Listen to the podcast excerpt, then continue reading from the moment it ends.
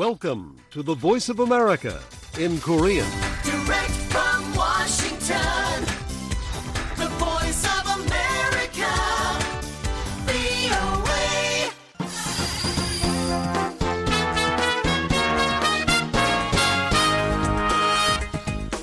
여러분 안녕하십니까? 여기는 미국의 수도 워싱턴에서 보내드리는 VOA 방송입니다. 지금부터 VOA 저녁 방송을 시작하겠습니다. VOA 방송은 매일 새벽 2시부터 3시까지, 그리고 매일 아침 4시부터 6시까지, 또 저녁 8시부터 자정까지 세 차례 보내드립니다. VOA 방송은 객관적이고 공정하며 포괄적인 한반도와 미국 그리고 세계 소식과 함께 각종 정보와 교양, 오락 등 다양한 프로그램을 전해드리고 있습니다.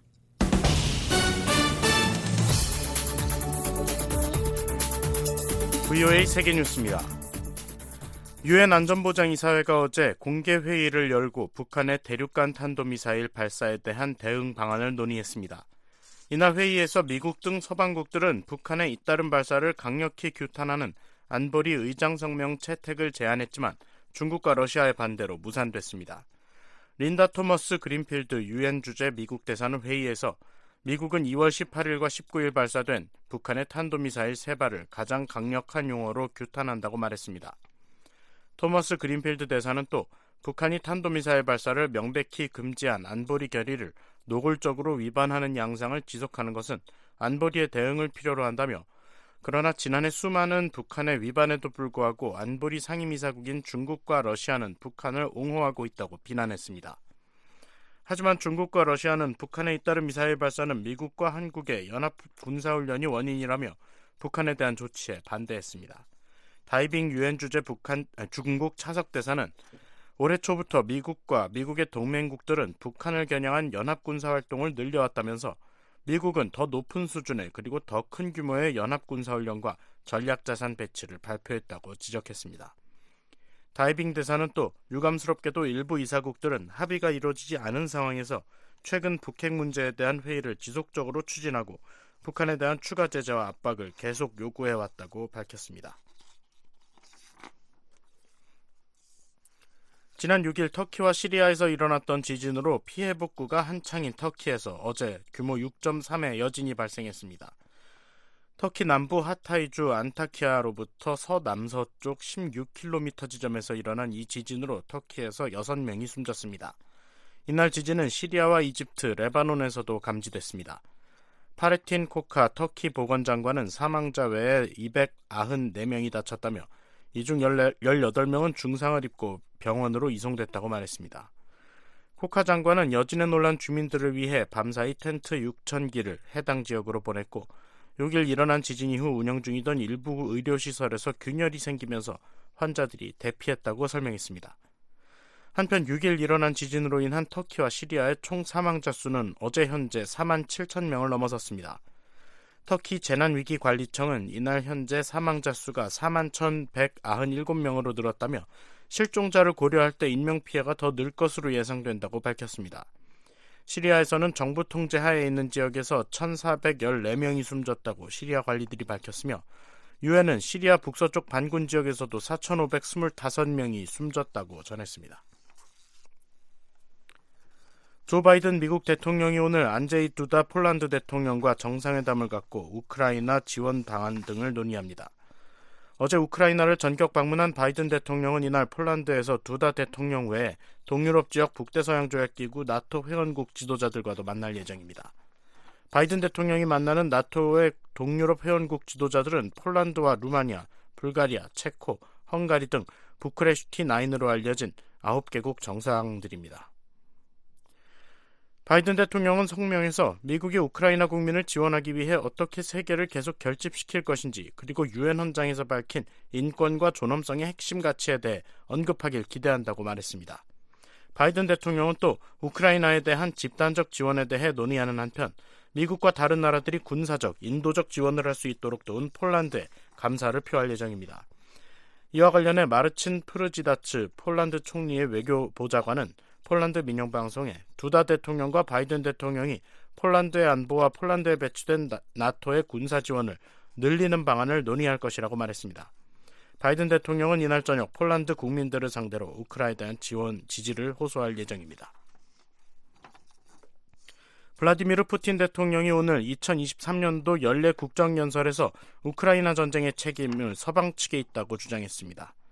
푸틴 대통령은 이날 연설에서 지난 세기의 30년대 서방은 독일에서 나치가 권력을 장악할 길을 열었고 우리 시대에는 우크라이나를 반러시아로 만들기 시작했다고 주장했습니다. 이어 이런 계획은 새로운 것이 아니라며 그것은 오늘날 우크라이나라고 불리는 이 역사적인 영토를 우리나라로부터 빼앗는 것이라고 말했습니다. 푸틴 대통령은 우크라에서 전쟁을 조장하고 확대하며 희생자 수를 증가시키는 데 대한 책임은 전적으로 서방 지도층들에게 있다면서 물론 우리 우크라이나 국민들에게는 본질적으로 낯설 크이우 정권도 해당한다고 말했습니다.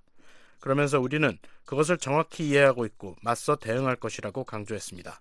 VOA 세계뉴스 김시영입니다.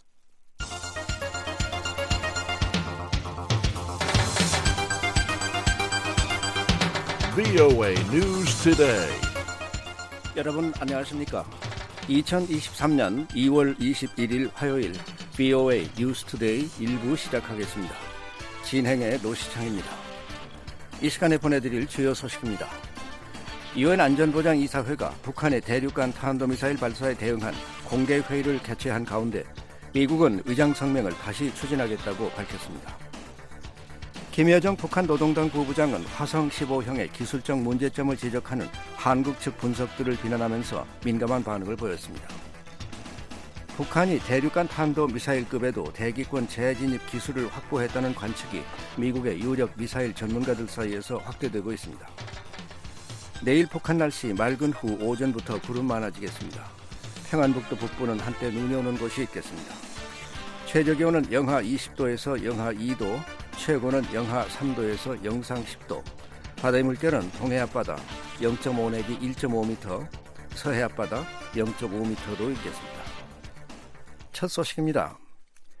유엔 안전보장 이사회가 북한의 대륙간 탄도 미사일 발사에 대응한 공개 회의를 개최하고 북한을 규탄했습니다. 미국은 최근 무산된 의장 성명을 다시 추진하겠다고 밝혔지만 중국과 러시아는 이번에도 북한의 ICBM 발사에는 침묵한 채 미국을 비난했습니다. 함지하 기자가 보도합니다. 린다 토머스 그린필드 유엔 주재 미국 대사는 북한의 대륙간 탄도미사일 ICBM 발사에 대한 국제사회의 단합된 대응을 거듭 촉구했습니다. 토머스 그린필드 대사는 20일 유엔 안보리가 북한의 최근 ICBM 발사 문제 논의를 위해 개최한 공개 회의에서 미국은 2월 18일과 19일 발사된 북한의 탄도미사일 3발을 가장 강력한 용어로 규탄한다고 말했습니다. The United States condemns in the strongest possible terms the DPRK's February 18th and February 19th. 이어 여기에는 2022년 이후 아홉 번째인 ICBM 발사가 포함된다며 이번 ICBM은 고각으로 발사돼 일본해, 동해에 탄착했다고 지적했습니다.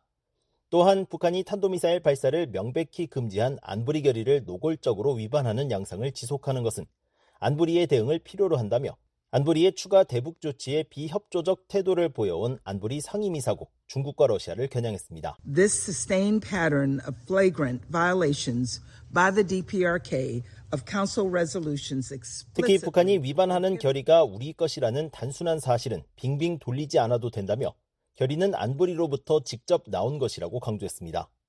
또한 우리는 국제 평화와 안보를 유지할 책임을 지고 있다며 그러나 지난해 전례 없는 탄도미사일 발사에 직면해 두 개 상임이사국은 북한의 수많은 위반에도 불구하고 우리에게 침묵을 강요했다고 지적했습니다.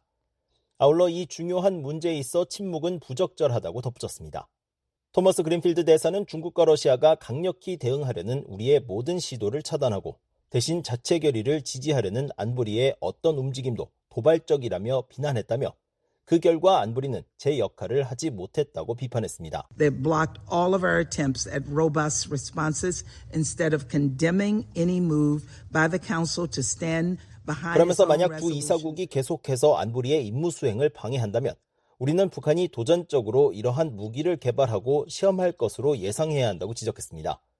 이어 안보리가 행동하지 않는 것은 수치스러운 것을 넘어 위험하다고 비판했습니다. 토머스 그린필드 대사는 북한의 ICBM 발사에 대한 대응으로 지난해 11월 제안했던 의장 성명을 다시 제안했습니다. 그러면서 우리는 안보리 각 이사국이 북한의 불법 행위를 강력히 규탄하고 북한이 외교에 관여하도록 장려하는데 동참할 것을 촉구한다고 강조했습니다. 미국은 지난해 11월 당시 북한의 ICBM 발사에 대응해 의장 성명을 추진했지만 중국, 러시아가 호응하지 않으면서 무산됐습니다. 그보다 앞서 지난해 3월에는 북한의 추가 ICBM 도발에 제재를 강화한다는 결의 2397호 조항을 근거로 추가 대북 제재 결의안 채택을 제안하고 초안을 작성했지만 중국과 러시아의 거부권 행사로 뜻을 이루지 못했습니다. 토머스 그린필드 대사의 의장 성명 제안에 영국과 일본, 몰타 등은 지지 입장을 표명했습니다. 하지만 중국과 러시아는 비난의 화살을 북한이 아닌 미국으로 돌리며 미국 등 서방 국가의 조치에 동참하지 않겠다는 뜻을 분명히 했습니다. 다이빙 유엔 주재 중국 차석 대사는 올해 초부터 미국과 미국의 동맹국들은 북한을 겨냥한 연합 군사 활동을 늘려왔다며 미국은 더 높은 수준의 그리고 더 큰 규모의 연합 군사 훈련과 더불어 전략 자산의 시기적절한 배치를 발표했다고 지적했습니다. 美国及其盟友加紧在半岛周边进行针对朝的联合 다이빙 대사는 유감스럽게도 일부 이사국들은 합의가 이루어지지 않은 상황에서 최근 북핵 문제에 대한 회의를 지속적으로 추진하고 북한에 대한 추가 제재와 압박을 계속 요구해왔다며 최근 북한 관련 안보리 회의를 주도한 미국 등 6개 나라를 모두 비판했습니다. 이어 이것은 상황을 완화하는 건설적인 역할을 구현하지도 않고 문제 해결에 도움되는 새로운 아이디어를 제시하지도 않는다며 북한 역시 강한 불만을 나타내는 담화를 발표했다고 덧붙였습니다. 이날 중국과 러시아를 제외한 다른 이사국들은 북한의 거듭된 탄도미사일 발사를 규탄하며 안보리의 단합된 대응 필요성을 강조했습니다.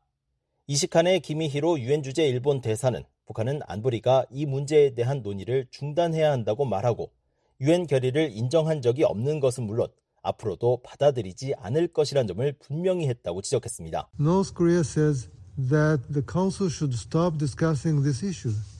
They have clearly stated that 이어 일부 나라는 안보리에서의 논의가 북한을 자극했고 우리가 침묵을 지켜야 한다고 주장한다며 이는 잘못된 것이라고 강조했습니다. 그러면서 만약 우리가 추가 도발이 두려워 침묵을 지킨다면 이는 규칙 위반자들이 원하는 대로 각본을 쓰도록 부추길 뿐이라고 말했습니다.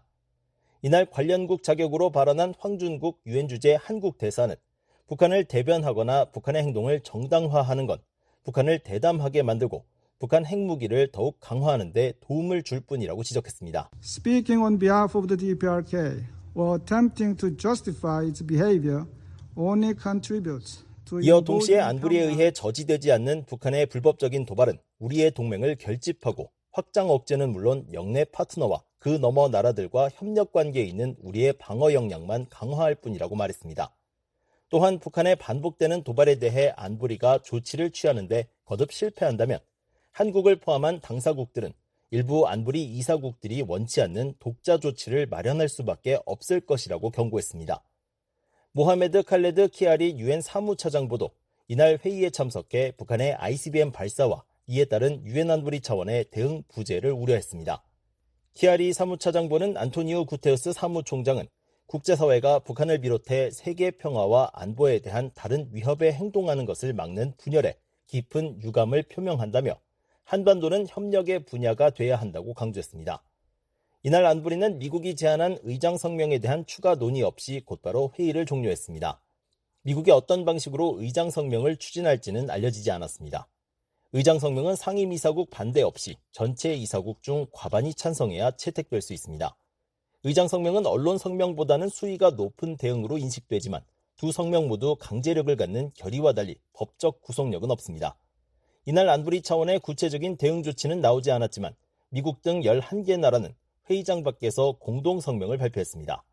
성명에 참여한 나라는 안보리 이사국인 미국과 영국, 프랑스, 알바니아, 에콰도르, 일본, 몰타, 모잠비크, 스위스, 아랍에미리트와 관련국인 한국 등입니다. 11개 나라는 공동 성명에서 북한을 비난하면서 최근 ICBM 발사는 안보리 결의와 목적을 시험하는 것이라며 우리는 이제 행동에 나서야 한다고 강조했습니다. BOE 뉴스 함자입니다. 미국의 인도 태평양 사령부가 북한의 탄도미사일 발사를 규탄하며 한국과 일본에 대한 방위 공약을 재확인했습니다. 인도 태평양 사령부는 19일 성명을 통해 우리는 북한의 추가 탄도미사일 발사를 알고 있으며 동맹 파트너와 긴밀히 협의하고 있다고 밝혔습니다. 그러면서 우리는 이번 일이 미국인이나 영토 또는 동맹국에 즉각적인 위협이 되지 않는다고 평가했지만 미사일 발사는 북한의 불법적인 대량 살상 무기와 탄도미사일 프로그램이 일으키는 불안정성을 잘 보여준다고 말했습니다. 이어 한국과 일본에 대한 미국의 방위 공약은 여전히 철통 같다고 강조했습니다. 앞서 북한은 화성 15형 대륙간 탄도 미사일을 쏜 지 이틀 만인 20일 또다시 초대형 방사포를 동해상에 발사하며 도발을 이어갔습니다.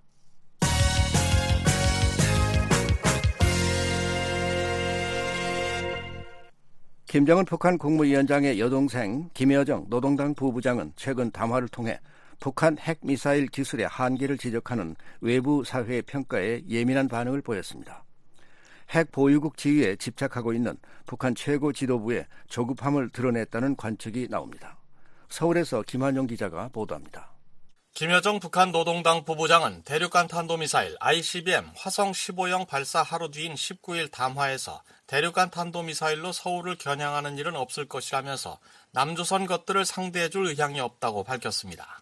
김 부부장은 그러면서도 그 다음 날인 20일 담화에서는 화성 15형의 기술적 문제점을 지적하는 한국 측 분석들을 조목조목 비난하면서 극도로 민감한 반응을 보였습니다. 김 부부장은 한국 측의 각종 분석들이 추측과 억측으로 가관이 아닐 수 없다고 조롱하는 표현을 여과 없이 사용했습니다. 하지만 한국 군 당국과 국방 전문가들은 김 부부장의 반박 논리에 과학적 또는 실증적 근거가 부족하다고 재반박하고 있습니다. 김 부부장은 핵탄두의 대기권 재진입 실패 가능성을 제기한 한국 전문가의 견해에 대해 몰상식한 것들이 사진을 보고도 탄두와 분리된 2계단 비행체도 가려보지 못하며 고각 발사 시에 탄두와 분리된 2계단 비행체 거리가 당연히 가까워지게 되는 이치도 모르는 것 같다고 주장했습니다. 이어 만약 탄두의 대기권 재진입이 실패했다면 탄착 순간까지 탄두의 해당 신호 자료들을 수신할 수가 없게 된다며 재진입 성공을 애둘러 주장했습니다. 한국 정부 산하 국책연구기관인 통일연구원 조한범 박사는 김 부부장의 말대로 탄두의 대기권 재진입이 성공했다고 하더라도 정상각도 발사가 아닌 고각 발사했다는 점에서 재진입 기술 능력은 여전히 입증하지 못한 것이라고 지적했습니다. 고각 발사 시 재진입보다 정상 발사의 재진입이 훨씬 더 어려운 기술이고요. 이번에도 북한은 그 기술을 입증을 못했습니다. 그러니까 북한의 고각 발사 한두가 재진입했다 하더라도 이게 정상적인 발사의 재진입을 의미하는 건 전혀 아니다. 그렇기 때문에 김여정 말이 사실이라 하더라도 북한의 ICBM 발사의 정상 각도 재진입 능력은 입증을 못했다 이렇게 볼 수 있습니다. 김 부부장은 지난해 12월 담화에서도 고각 발사만으로는 입증할 수 없고 실제 각도로 쏴보아야 알 수 있을 것이라는 논거로 북한 전략무기 능력을 폄훼하려 한다며 곧 해보면 될 일이고 곧 보면 알게 될 일이 아니겠는가라고 밝힌 바 있습니다.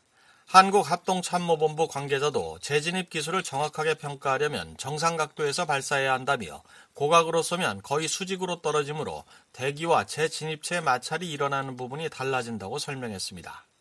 탄두가 대기권으로 재진입할 때는 고도 100km에서 6천도에서 3천도에 이르는 고열이 발생하고 항력과 기류가 작용하므로 정밀 제어 유도 기술이 필요한데 이때 진입 각도가 달라지면 평가 조건이 모두 달라집니다. 한국 정부 산하 국책연구기관인 과학기술정책연구원 이춘근 박사는 제한된 정보 때문에 외부 사회의 평가에 오류가 있을 수 있지만 그렇다고 김 부부장의 반박이 무기체계 전문가들이 납득할 만한 과학적이고 실증적인 내용을 담고 있지 않다고 말했습니다.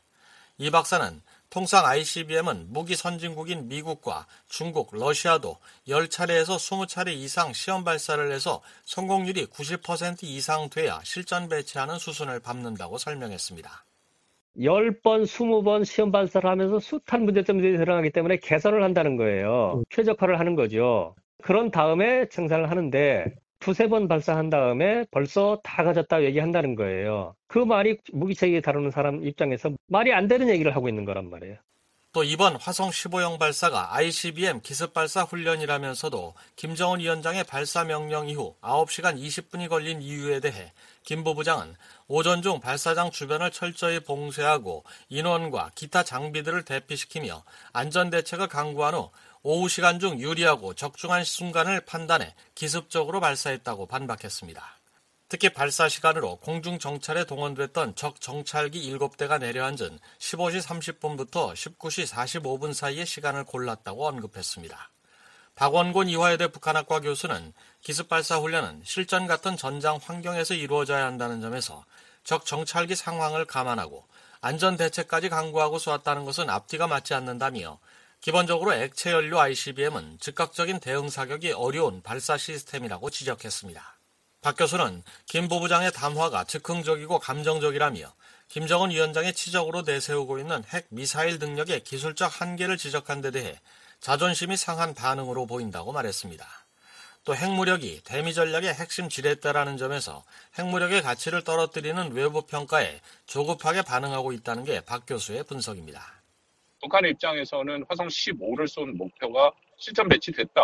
언제든지 실시간 타격이 가능하다. 작년 9월에 핵 법령화에 따라서 김정은을 노리면 핵전쟁의 기미만 보이면 자기네 쏠 능력이 된다라는 걸 보여줘야 되는데 이게 남조선 것들이 그 조목조목 반박을 해버리니까 이렇게 되면은 자신들의 핵에 대한 신뢰도가 낮아져 버리는 거잖아요. 그런 것들을 반박하기 위한 정치적인 목적도 있다라고 판단은 됩니다. 전문가들은 또 북한 대외관영 조선중앙통신이 20일 초대형 방사포 두 발을 동해상에 발사한 사실을 보도하며 초대형 방사포를 적의 작전 비행장당 한문 네 발을 할당해 둔 전술핵 공격 수단이라고 주장한 데 대해서도 의문을 제기하고 있습니다. 전술핵 네 발이면 웬만한 도시를 초토화시킬 수 있는 위력인데 비행장 한 곳을 겨냥하고 있다는 게 지나친 과장이라는 겁니다. 민간 연구기관인 한국국가전략연구원 문성묵 통일전략센터장은 북한의 핵 위협에도 미, 한이, 연합훈련 강화 등 오히려 결속을 다지는 양상을 보이자 북한이 정제되지 않은 거친 반응들을 보이고 있다고 진단했습니다. 문 센터장은 북한이 대내 매체를 통해 이번 초대형 방사포 발사 소식을 주민들에게 보도하고 있다며 경제난 속에서 외부 위협을 부각시켜 내부를 결속시키려는 의도라고 말했습니다. 대외적으로는 한국과 미국을 향해서 아무리 북한을 압박하고 또 전략자산 전개 연합 연습을 한다 하더라도 우리는 지도자를 중심으로 똘똘 뭉쳐 있고 더 강력한 엄중하고 지속적인 그런 대응을 해 나갈 것이다라는 걸 과시하는 측면도 있죠. 북한 대내 관영 조선중앙TV는 20일 오후 초대형 방사포 발사 소식을 전한 데 이어 노동당 기관지 노동신문도 21일 같은 소식을 보도했습니다. 북한은 최근 탄도미사일을 시험 발사하고도 이를 보도하지 않은 경우가 많았는데 이는 경제가 어려운 상황에서 큰 돈이 들어가는 미사일 발사에 대한 주민 불만을 의식한 때문이라는 관측을 나왔습니다. 서울에서 VOA 뉴스 김환영입니다. 미국령 괌 당국이 북한의 최근 미사일 시험 발사와 관련해 직접적 영향은 받지 않았다면서도 괌 주민들에게 주의를 당부한다는 공식 반응을 내놨습니다. 괌 국토안보 민방위 사무국은 20일 발표한 성명에서 사만다 프레는 국토안보 고문을 인용해 괌이나 북마리아나 제도에 대한 즉각적인 위협이 되진 않는다고 평가하지만 경계를 늦추지 말고 영내 움직임에 대한 최신 정보에 계속 귀를 열고 있을 것을 지역사회에 상기시킨다고 밝혔습니다. 그러면서 괌 국토안보 민방위 사무국은 영내 움직임을 적시에 통제하도록 우리의 군대와 연방 파트너와 함께 계속 협력할 것이라고 말했습니다. 또한 괌 국토안보 민방위 사무국이 마리아나 지역 융합센터 미 연방 군사 파트너들과 함께 최근 북한이 쏜 미상 발사체에 대한 보도들을 포함해 영내 주변 사건을 계속해서 감시하고 있다고 설명했습니다. 한편 미국은 지난 1일 미국 사우스 다코다주의 엘스워스 공군기지 제34 원정 폭격 비행대대 소속 B-1B를 괌의 앤더슨 공군 기지에 재배치했습니다.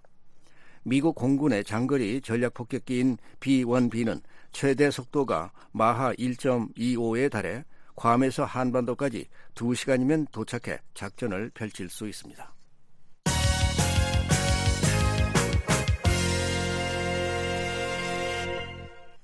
북한이 대륙간 탄도 미사일급에도 대기권 재진입 기술을 확보했다는 관측이 미국의 유력 미사일 전문가들 사이에서 확대되고 있습니다.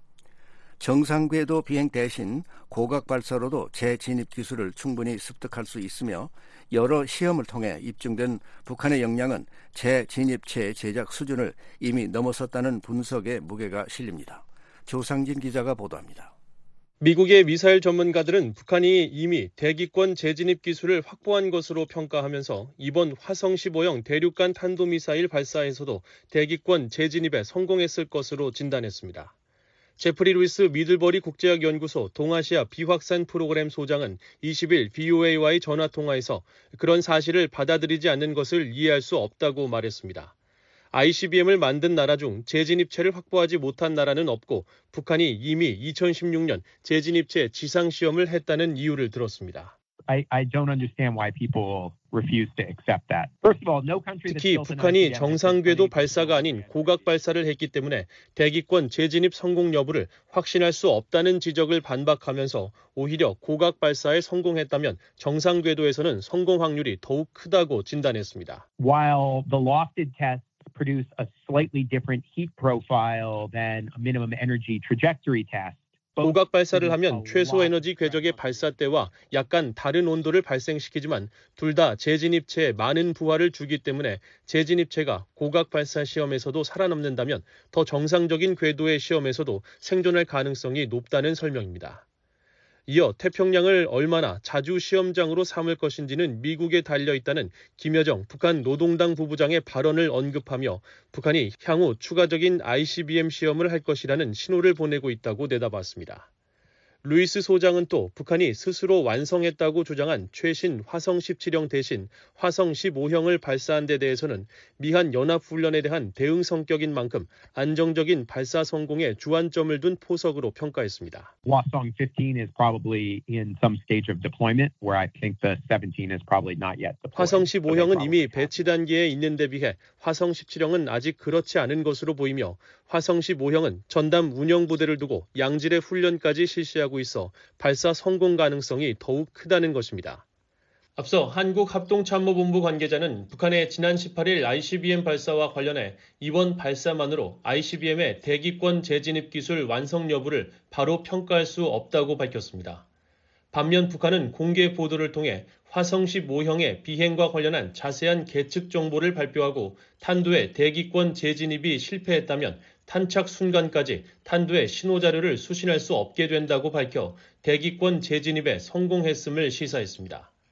미국의 미사일 전문가인 반벤 디펜 전 국무부 국제안보 비확산 담당 수석 부차관보도 미국 정보 당국과 자신을 포함한 많은 전문가들은 북한이 대기권 재진입을 견딜 수 있는 정도의 충분히 크고 튼튼한 탄두를 생산할 수 있는 것으로 평가하고 있다고 말했습니다. 특히 북한이 이번에 액체 연료 기반의 ICBM 발사를 하면서 발사 시간을 단축하는 기습 발사를 했다고 주장한 것에 주목하면서 북한이 주변국의 기술적 도움을 받아 사전 연료 주입 체계 앰플 방식을 갖추고 있을 가능성이 있다고 밝혔습니다. In particular, the type of liquid propellants that the Hwasong 15 and 17 and the Hwasong 12 북한의 화성 12형 중거리 탄도미사일과 화성 15, 화성 17형 등 대륙간 탄도미사일에 사용되는 액체 추진제는 구소련이 제작한 것으로 미사일에 연료를 주입한 뒤 몇 년간 보관할 수도 있다는 지적입니다. 밴디펜 전 부차관보는 따라서 이 미사일들이 공장에서 제작되는 단계에서 이미 액체 연료가 장착될 수 있다며 이번에 시험한 미사일도 공장에서 곧바로 발사 장소로 옮겨 발사한 뒤 이른바 기습 발사를 했다고 주장했을 것으로 관측했습니다. 앞서 북한은 한반도 시각으로 18일 오전 8시에 화성 15형 발사 명령서를 하달했다고 밝혔고 한국군이 탐지한 발사 시간은 오후 5시 22분으로 9시간 22분의 차이가 발생했으며 북한은 이를 두고 발사가 불시에 계획된 것이라고 주장했습니다. 한편 밴디펜 전 부차관보는 북한이 18일 ICBM 발사에 이어 20일에는 초대형 방사포 두 발을 발사하는 등 연이어 도발한 데 대해 지난 8일 열병식에서 공개한 KN-25 계열의 방사포로 보인다며 새 무기의 역량을 과시하려는 의도로 평가했습니다. 특히 이런 시험은 정치적 목적을 달성하기 위한 목적이 있지만 주기적으로 이런 시험을 하는 데는 군사 작전상의 이유도 있다며 장거리에 이어 단거리 탄도미사일을 발사하는 것은 미국과 한국을 동시에 타격하겠다는 신호로 읽힌다고 지적했습니다. Did it when they did it uh, to help them make a political point, but there would be, you know, good uh, military operations. 앞서 한국 합동참모본부는 북한이 20일 오전 7시쯤부터 7시 11분까지 평안남도 숙천 일대에서 동해상으로 발사한 단거리 탄도미사일 두 발을 포착했다고 밝혔습니다. 이들 미사일은 각각 390여 킬로미터와 340여 킬로미터를 비행한 후 북한이 단거리 탄도미사일 표적으로 자주 활용하는 동해 알섬 근처에 낙하한 것으로 알려졌습니다. 북한의 탄도미사일 발사는 지난 18일 ICBM 화성 15형 발사에 이어 이틀 만이자 올해 세 번째 도발로 북한 관영 조선중앙통신은 이날 방사포 발사를 확인하면서 이번 시험 발사가 미한 연합훈련에 대한 대응이라고 주장했습니다. BOA 뉴스 조상진입니다. 북한이 최근 미사일을 시험 발사한 시점에 평양 순안 공항에서 발사와 관련된 움직임으로 추정되는 변화가 나타나 주목됩니다. 지난해 11월 대륙간 탄도 미사일을 발사했던 바로 그 지점에서 거의 비슷한 형태의 도로 보수 흔적이 포착됐습니다. 이번에도 같은 곳에서 ICBM을 발사했을 가능성에 무게가 실립니다. 함지하 기자가 보도합니다. 북한이 과거 ICBM 시험 발사를 했던 곳에서 최근 급히 도로 보수 작업을 진행한 정황이 발견됐습니다. 평양 순안공항의 민간 활주로와 군용 활주로 중간 지점인데 플래닛랩스의 21자 위성 사진에는 이곳에 최근까지 없던 대형 하얀색 지대가 나타났습니다. 지난해 11월 18일 북한이 ICBM인 화성 17형 시험 발사를 진행한 바로 그 지점입니다. 당시 북한은 화염으로 검게 그을린 이 자리를 하얀색 물체로 뒤덮어 관심을 끌었습니다. 당시 이 하얀색 물체는 가로 세로 약 30m, 즉 900제곱미터 지대에 깔렸는데 ICBM 발사의 충격으로 패인 도로를 보수한 흔적으로 분석됐습니다. 이후 하얀색 흔적은 이 일대에 눈이 쌓이기 전인 12월 중순까지 포착됐지만 눈이 치워진 1월 중순부턴 찾아볼 수 없었습니다. 처음엔 뚜렷했던 하얀색이 점차 주변 지표면 색깔과 비슷해지면서 나타난 결과로 보입니다. 그런데 북한이 이번에 ICBM 화성 15형을 쏜 지 약 이틀 뒤인 20일, 지난해 발사 때와 동일한 지점에 또다시 하얀색 지대가 깔린 것입니다. 이 하얀색 지대의 모양은 지난해 11월 때와 다소 차이가 있지만 크기는 같습니다. 따라서 북한이 이번에도 이 지점에서 ICBM을 발사한 뒤 그을린 흔적을 지우거나 패인 도로를 메우기 위해 하얀색 물체를 덮은 것인지 주목됩니다. 물론 하얀색 지대가 나타난 사실만으로 북한의 ICBM 발사 지점을 특정할 수는 없지만 과거 북한이 ICBM 발사 현장을 하얀색으로 덧칠해온 전례로 볼 때 이번에도 그런 사후 처리 흔적이 포착됐을 가능성을 배제할 수 없습니다. 북한은 지난해 11월 18일 발사 약 보름 전에도 이 지점에서 서쪽으로 약 500m 떨어진 곳에서 ICBM을 쐈는데 이때도 현장에서 동일한 하얀색 물체가 위성 사진을 통해 식별됐습니다.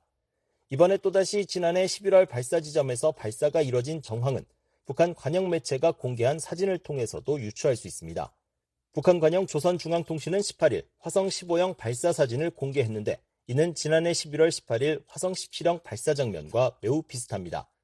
이동식 발사 차량과 화성 17형, 화성 15형의 외형만 다를 뿐 발사가 이뤄진 도로에 그려진 하얀색 선과 도로 바로 옆 풀밭의 모습이 정확히 일치합니다. 이번 발사 장면이 지난번 발사 때와 같은 지점에서 촬영되고 발사 역시 세 달 전과 같은 곳에서 이뤄진 사실을 시사합니다. 앞서 전문가들은 북한이 유독 공항 유도로를 ICBM 발사 장소로 택한 데 주목했습니다. 브루스 베넷 랜드 연구소 선임 연구원은 지난해 11월 VOA와의 전화 통화에서 ICBM을 실은 발사 차량이 매우 무거워 도로 표면을 훼손할 수 있다며 북한은 가용한 가장 단단한 지면에서 발사하기로 했고 그곳이 바로 순안 공항 유도로라고 지적했습니다. Apparently the thing is so heavy that it could damage the surface. 특히 순안에서 포착된 활동은 북한의 ICBM 미사일이 완벽한 이동식이 아닐 가능성을 시사한다며 그만큼 발사 조건이 까다롭기 때문이라고 말했습니다. 이동식 발사 차량은 장소와 상관없이 활용할 수 있어야 하는데 북한으로선 가장 단단한 콘크리트 바닥이 깔린 순안 공항 유도로나 활주로 외엔 별다른 대안이 없을 것이란 설명입니다. 실제로 북한은 작년 2월과 3월, 5월, 11월, 그리고 올해 2월까지 여러 발의 ICBM을 쏘면서 계속 순안 공항만을 발사 장소로 사용했습니다. VOA 뉴스 함지하입니다. 한국 공군은 오늘 최첨단 5세대 스텔스 전투기 F-35A가 다목적 공중급유 수송기 KC-330으로부터 공중급유를 받는 장면이 담긴 사진 두 장을 언론에 배포했습니다. 2019년 12월 전력화된 F-35A는 그간 공중급유 훈련을 정기적으로 시행했으나 그 모습이 공개되기는 이번이 처음입니다. 이번 훈련은 북한이 한국의 공군 기지를 핵탄두 탑재 미사일로 공격할 수 있다고 주장한 이튿날 이루어졌습니다.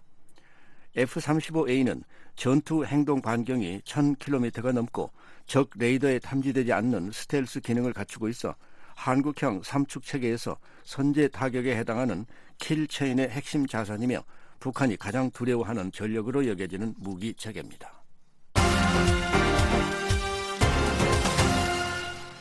북한이 대륙간 탄도 미사일인 화성 15형을 발사한 가운데 미국 B-1B 전략 폭격기가 한국, 일본과 각각 연합 공중 훈련을 실시했습니다.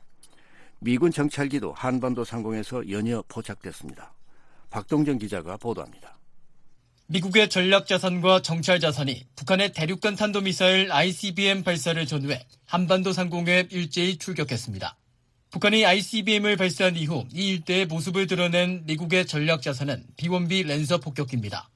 군용기 추적 사이트 에어크래프트 스폿은 19일 B1B 랜서 두 대가 괌을 출발해 한반도로 향하는 항적을 공개했습니다. B1B 랜서가 직선으로 항적을 그리다가 일본 오키나와 상공에서 사라진 것으로 나타났는데 이후 B1B는 한국, 일본과 각각 공동훈련을 벌였습니다. 주한미군 사령부는 19일 보도자료에서 미 공군의 B1B 랜서 F-16 전투기가 한국 방공식별구역 KADIZ에서 한국 공군의 F-35와 함께 연합공중훈련을 실시했다고 밝혔습니다.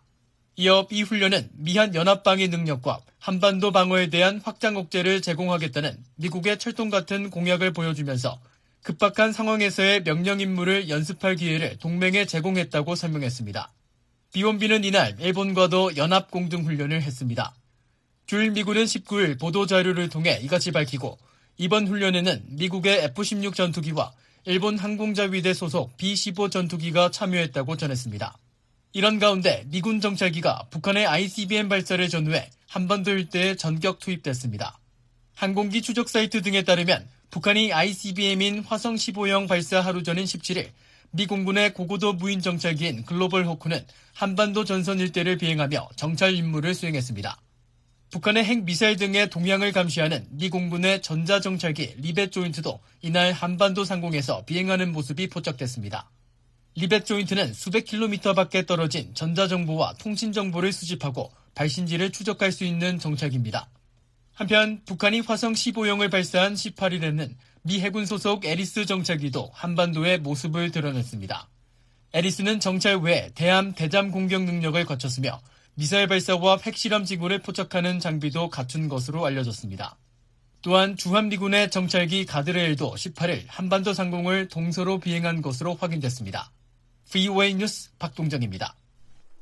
미국 대통령을 가까운 거리에서 보좌했던 전직 고위 관리들이 미국이 한국에 제공할 확장 억제의 신뢰성에 의문을 제기했습니다. 미국의 확고한 방어 공약에도 불구하고 북한의 핵 미사일 위협에 대한 현실적 대응이 되기 어렵다는 진단입니다. 특히 북한이 미국 본토 타격 역량을 완성할 경우 과거 소련이 그런 수준에 도달했을 때와 비슷한 파장을 일으켜 미한 관계를 근본적으로 바꿀 것이라며 한국의 자체 핵무장 옵션도 배제될 수 없다고 내다봤습니다. 제임스 제프리 전 백악관 국가안전보장회의 부보좌관과 프레드 플라이츠 전 NSC 비서실장의 대담을 조은정 기자가 진행했습니다. 제프리 부보좌관님, 일본은 최근 국방력 강화 계획을 발표했습니다. 한국이 미국의 대중 압박 전략에 적극 참여하길 주저하면 미국은 자연스럽게 일본에 더 의지하고 일본 국방력 강화를 더 지지하게 되지 않을까요? Um, it's not a dating relationship. It's not that you spend more time with uh, X and less, less time with 데이트. 관계가 아닙니다. X와 더 많은 시간을 보낸다고 Y와 더 적은 시간을 보내는 게 아니라는 이야기입니다. 미국은 일본뿐 아니라 한국과의 양자 관계를 강화하는 데도 전념하고 있습니다. 미국은 또 3자 관계도 강화하려 합니다. 2007년 말과 2008년 제가 직접 경험한 한일 간 마찰에 비하면 큰 진전입니다. 지난해에는 2017년 이래 처음으로 미한일 연합 군사훈련이 실시됐습니다. 한국도 이 연대의 일원이 돼야 한다는 걸 인식하고 있음을 보여줍니다.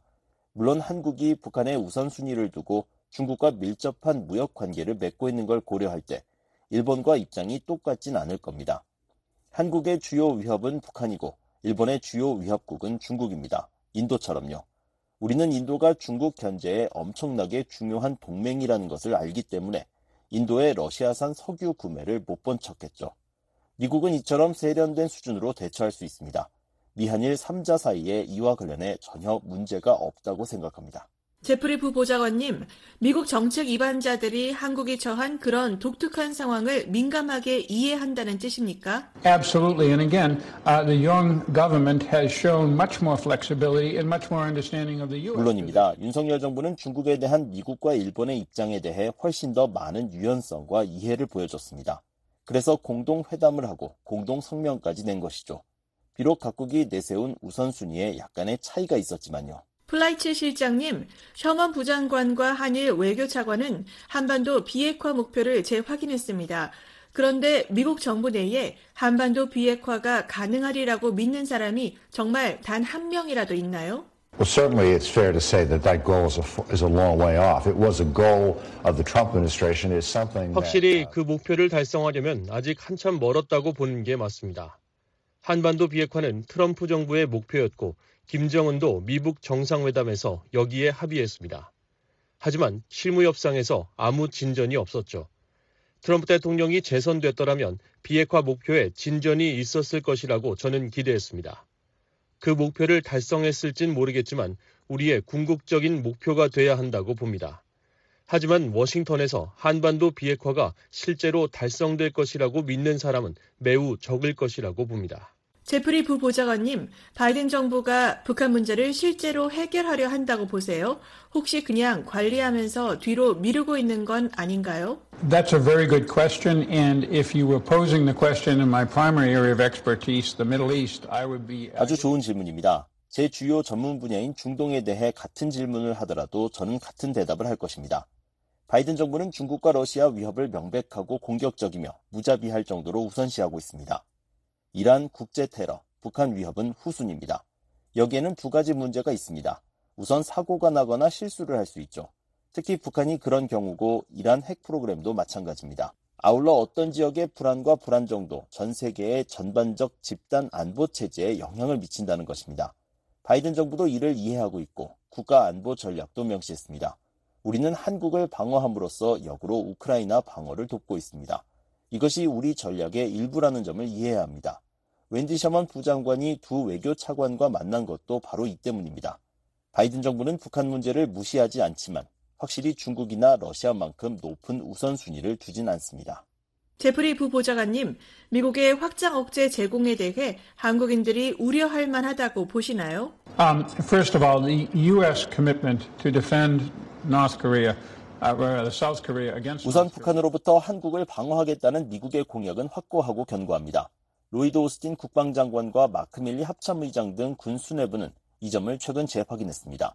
그럼에도 군사적 조치만 취할 수는 없다는 견해에 동의합니다. 전투기를 더 자주 띄우고 여러 종류의 무기를 과시하는 군사적 조치는 쉬운 일이죠. 외교적 전략을 세워야 하며 군사적 조치는 한 요소일 뿐입니다. 하지만 더 중요한 것은 심지어 군사적 측면에서조차 북한은 미국의 방어망을 압도하고 핵을 탑재한 ICBM으로 미국을 타격할 능력적으로 움직이고 있다는 점입니다. 몇 년 남았는지 알 수 없지만 이것은 판도를 바꾸는 것입니다. 1950년대와 60년대 소련이 이런 능력을 갖췄을 때 우리는 매우 중대한 조치를 취해야 했습니다. 당시 프랑스는 자체 핵무기 능력을 개발하기까지 했죠. 최근엔 억지력과 군사 조치가 강화됐고 어느 때보다도 진전됐으며 특히 일본과 한국이 더 통합됐습니다. 하지만 이런 조치는 다가오는 군사 위협에 실질적으로 대응하지 못하며 진정한 외교를 대신하지도 못합니다. 제프리 부보좌관님, 군사적 측면에서 현재의 확장 억제에 더 추가할 요소가 있다는 말씀인가요? 어떤 요소를 추가해야 하죠? Uh, the plus could be there is one of three ways to do this. 세 가지를 생각할 수 있습니다. 우선 미국 전술 핵무기를 한국에 다시 배치할 수 있습니다. 1990년대에 한국에서 철수했기 때문입니다. 우리는 유럽에도 전술핵을 배치했습니다. 핵무기 공동 통제도 추가돼야 합니다. 몇몇 나토 국가들과 그렇게 하고 있죠. 기밀이어서 제가 국가명을 밝힐 수는 없지만 그들이 비행기를 조종하고 우리는 무기를 제공한다는 걸 모두가 알고 있습니다. 마지막으로 한국이 드골 대통령 당시 프랑스처럼 자체 핵 능력을 개발하겠다는 결정을 할 수 있습니다. 물론 한국 대통령은 이미 그 부분을 암시했죠. 이런 방안들은 매우 중대한 군사적 조치들입니다. 하지만 이런 조치들을 북한이 영내에 제기하는 위협에 대한 미한 간 통합된 외교 전략과 따로 추진할 수는 없습니다. 제프리 부보좌관님, 87%의 한국인들이 독자적 핵무기나 미국 핵무기를 영토 내에 갖고자 하는 게 타당하다는 뜻입니까? Uh, that's a very good question, and I'll duck a specific answer to it. Uh, first of all, we should listen to. 아주 좋은 질문이지만 분명한 답은 피하겠습니다. 우선 우리는 협력국 국민들의 의견에 귀를 기울여야 합니다. 특히 민주주의 체제에서 국민의 목소리는 중요합니다. 더 중요한 것은 한국인들이 중요한 쟁점들에 대한 의견을 개진하고 있다는 점입니다. 그저 B2 폭격기를 한국 영공에 더 자주 전개하자는 수준이 아닙니다. 이건 확장 억제 강화를 위해 우리가 지금 하는 일이지만요. 이건 중요한 질문들입니다. 전 답을 갖고 있지 않습니다. 하지만 여기에 대해 생각하기 시작하는 게 중요합니다. 50년 전 소련이 미국 본토를 핵무기로 타격할 능력을 갖춘 것은 우리의 유럽 전략을 근본적으로 바꿨으니까요. 이것은 우리와 한국의 관계도 근본적으로 바꿀 것입니다. 플라이츠 실장님, 그런데 2016년 도널드 트럼프 당시 공화당 대선 주자는 일본과 한국이 미국에만 의존하기보다 자체 핵무장을 추진한다면 이를 지지할 수도 있다는 입장을 밝혔는데요. 트럼프 대통령이 재선된다면 한일 핵무장을 지지할까요? Well, I think if, he, if Mr. Trump took office or any other Republican president will strongly stand 트럼프 대통령은 물론 어떤 공화당 대통령도 한국, 일본과 강력하게 연대할 것입니다. 하지만 트럼프 정부가 다시 집권해도 한국, 일본의 핵무기 개발을 최선의 방안으로 여기지 않을 것입니다. 하지만 북한 핵 프로그램이 계속 진전되면 한국 핵무장 위협을 밀어붙일 것으로 봅니다. 또한 트럼프 2기 행정부는 중국과 더 관여할 것입니다. 미국은 유엔 제재 이행과 북한 핵과 미사일 프로그램 중단을 위해 중국을 충분히 압박하지 않았습니다. 이것이 모든 문제의 핵심인데 지난 2년간 관련 움직임을 보지 못했습니다. 플라이츠 실장님, 2017년 제임스 클래퍼 당시 국가정보국장은 미국이 북한에 대해 훌륭한 무기인 정보를 활용하지 않는 게 신경 쓰인다고 말했는데요. 비무장지대를 따라 대북 확성기 방송을 하면 북한 정권이 완전히 미쳐버린다고 클래퍼 전 국장은 밝혔습니다. I think DNI Clapper is right. Knowledge of the outside world is something that uh, the Kim 클래퍼 국장에 동의합니다. 외부 세계에 대한 지식이 퍼지는 것을 김정은 정권과 일가는 매우 두려워합니다. 북한 주민들이 겪는 결핍과 억압을 그들 스스로 알아차리는 것을 정권은 원치 않습니다. 북한 주민들은 외부 세계의 실상을 파악하지 못하고 있다는 걸 알고 있습니다. 저는 정부가 북한 정권에 대항하는 매우 강력한 무기라고 생각합니다. 또한 그것을 이해하는 사람들이 한국에 많다고 생각합니다. 제프리 부보좌관님, CIA 팩트북은 북한이 전 세계에서 가장 고립된 국가이자 아시아에서 가장 가난한 나라라고 규정했습니다. 그런 나라를 상대할 때 미국이 쿠데타나 정권 붕괴 가능성에 대한 대응책을 마련하는 것이 신중한 처사 아닙니까? It is, first of all. Uh, trust me, uh, in the bowels of the U.S. government. 물론 그렇습니다. 제 말을 믿으세요. 미국 정부 깊은 곳엔 항상 업데이트하는 계획들이 있습니다. 그게 미국 정부가 하는 방식입니다.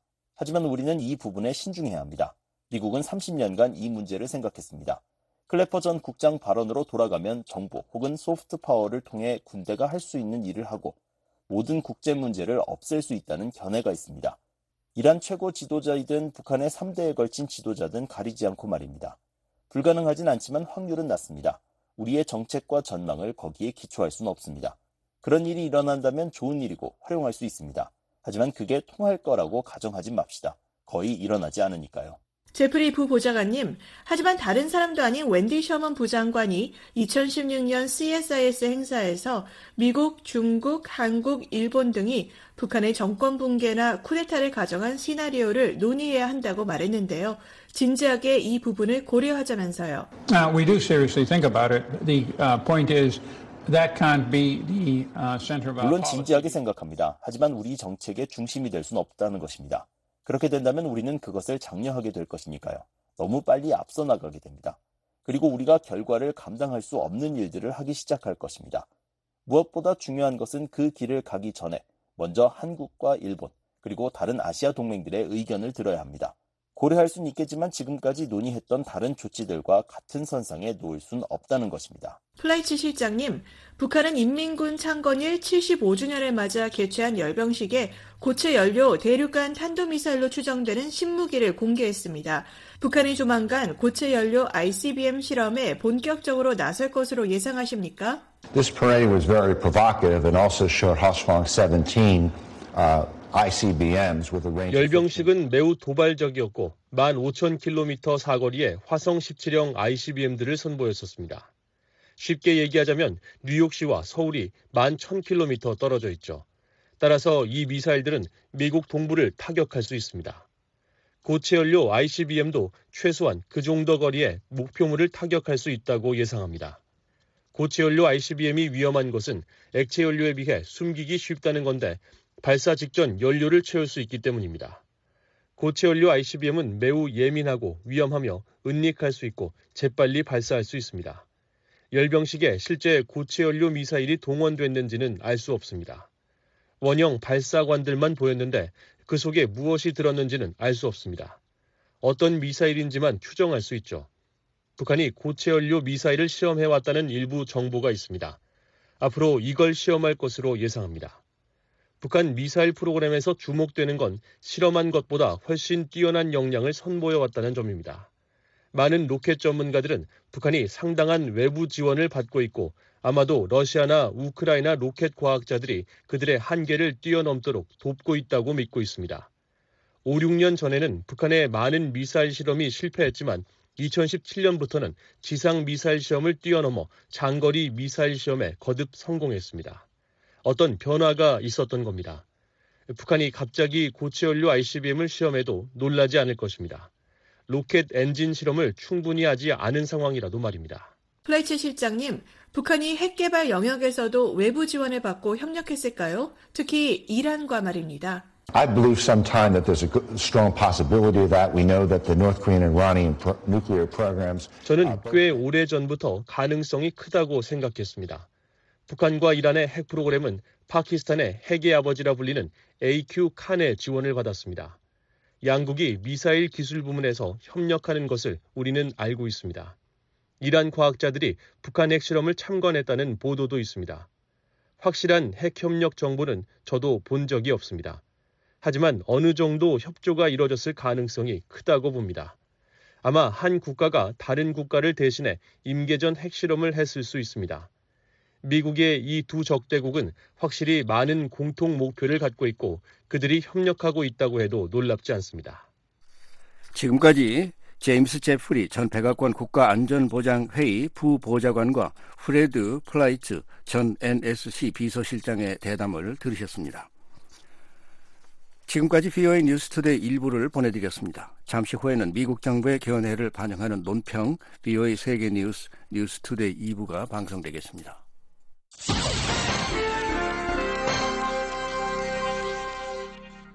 미국 정부의 견해를 반영하는 논평입니다. 오늘날 세계는 푸틴의 무분별한 우크라이나 전쟁의 직접적인 파급 효과를 경험하고 있다고 린다 토머스 그린필드 유엔 주재 미국 대사가 말했습니다. 우선 우크라이나에 대한 러시아의 침공은 세계 식량 위기를 극적으로 악화시켰다고 그녀는 말했습니다. 하지만 세계의 굶주린 사람들을 먹여 살리는데 큰 역할을 해온 흑해 곡물 계획은 세계적인 수요를 충족시키지 못하고 있습니다. 토마스 그린필드 대사는 러시아의 고의적인 선박 검사 지연으로 인해 수십 척의 선박이 출항을 기다리는 실정이라고 말했습니다. The initiative should operate as it was envisioned, moving 5 million tons of food per month. The world's hungry. 토머스 그린필드 대사는 이 계획은 한 달에 500만 톤의 식량을 수송하기로 했었던 당초 계획대로 운영돼야 한다며 전 세계 굶주린 사람들이 그 이하로 식량을 받아서는 안 된다고 말했습니다. 그러면서 나는 유엔 안보리 회원국들에게 러시아가 즉각 협력을 확대할 것을 촉구하는데 동참해 줄 것을 요청하고 있다고 말했습니다. 토머스 그린필드 대사는 우크라이나에서 러시아군이 여성과 남성, 어린이를 대상으로 성폭력을 자행한 사건에 대해서도 주의를 당부했습니다. 최근 몇 달 동안 이란과 북한은 금지된 물품을 러시아에 제공하면서 전쟁이 격화됐습니다. 이란은 지난 8월부터 수백 대의 공격용 무인기를 러시아에 제공한 데 이어 탄도미사일 제공을 검토하고 있을 것이라고 토머스 그린필드 대사는 지적했습니다. We believe Iran is now considering the sale of hundreds of ballistic missiles to Russia. 토머스 그린필드 대사는 우리는 이란이 현재 수백 발의 탄도미사일을 러시아에 판매하고 있는 것을 검토하고 있다고 생각한다며 이는 유엔 안보리 결의 위반이라고 지적했습니다. 그러면서 우리는 이란이 정책을 바꿀 것을 촉구한다며 또 우리는 평화를 지지하는 모든 사람들이 이란에게 똑같이 그런 요청을 할 것을 촉구한다고 말했습니다. 북한은 2022년 11월 유엔 안보리 제재 결의를 위반해 러시아의 지원을 받는 용병 그룹인 바그너 그룹에게 보병용 로켓과 포탄을 러시아에 제공했습니다. 미국은 북한과 러시아의 행동을 비난하고 북한의 이러한 무기 제공을 중단할 것을 촉구하고 있습니다. 이는 명백한 유엔 안보리 결의 위반이며 우크라이나에 대한 러시아의 침략과 전쟁을 더욱 부채질하는 행위입니다. 우크라이나 사람들은 물론 전 세계의 사람들이 고통받고 있습니다. 우크라이나 사람들은 평범한 삶으로 돌아가기를 원합니다. 전 세계의 사람들은 식량 문제와 다른 문제들이 더 악화되는 것이 아니라 해결되기를 바랍니다. 지금은 모든 국가들이 단결해 러시아에게 이 무의미한 전쟁을 끝낼 것을 요구할 때입니다. 미국 정부의 견해를 반영한 논평이었습니다. 이에 대해 의견이 있으신 분은 편지나 팩스, 전자메일을 보내주시기 바랍니다. 주소는 Voice of America, 약자로 VOA를 쓰신 뒤 코리안 서비스, 주소 330 Independence Avenue, SW, 워싱턴 DC 20237 USA입니다. 전자메일은 korean at voanews.com으로 보내주시기 바랍니다. 변화의 시대. 세상이 불확실하게 다가올 때. 그리고 우리가 듣는 소식이 보이는 현상을 반영하지 않을 때. 우리는 진실을 추구합니다. 위기의 순간에 우리는 신뢰를 잃습니다. 우리의 꿈과 희망, 더 나은 내일의 바람을 위해 언론의 자유는 중요합니다. 누군가는 위험을 무릅쓰고라도 찾는 진실을 VOA는 전해드립니다. VOA는 세상을 연결하고 진실과 함께합니다. VOA는 여러분에게 세상 그대로를 보여드립니다.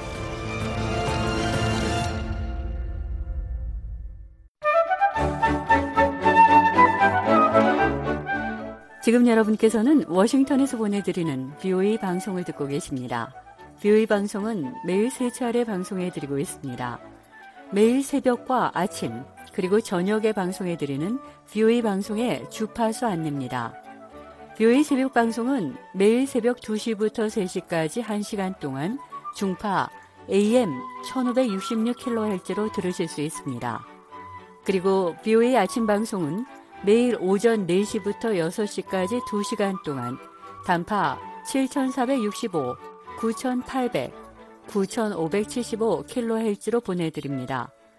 또 뷰의 저녁 방송은 매일 밤 8시부터 자정까지 4시간 동안 중파 1188kHz로 청취하실 수 있습니다. 밤 9시부터 10시까지 1시간 동안은 단파 7465, 9490, 11570kHz로 밤 10시부터 12시까지 2시간 동안은 단파 9800, 9985, 11570kHz로 청취 가능합니다. 여러분 곁으로 더 가까이 다가간 비오의 방송은 인터넷과 휴대전화로도 접속이 가능합니다. 모든 프로그램의 다시 듣기와 실시간 청취가 가능한 인터넷과 휴대전화 웹사이트 주소는 www.voakorea.com입니다. www.voakorea.com입니다. 한반도와 미국 그리고 세계 소식을 더욱 빠르고 생생하게 전해드리는 뷰이 방송에 많은 애청 바랍니다.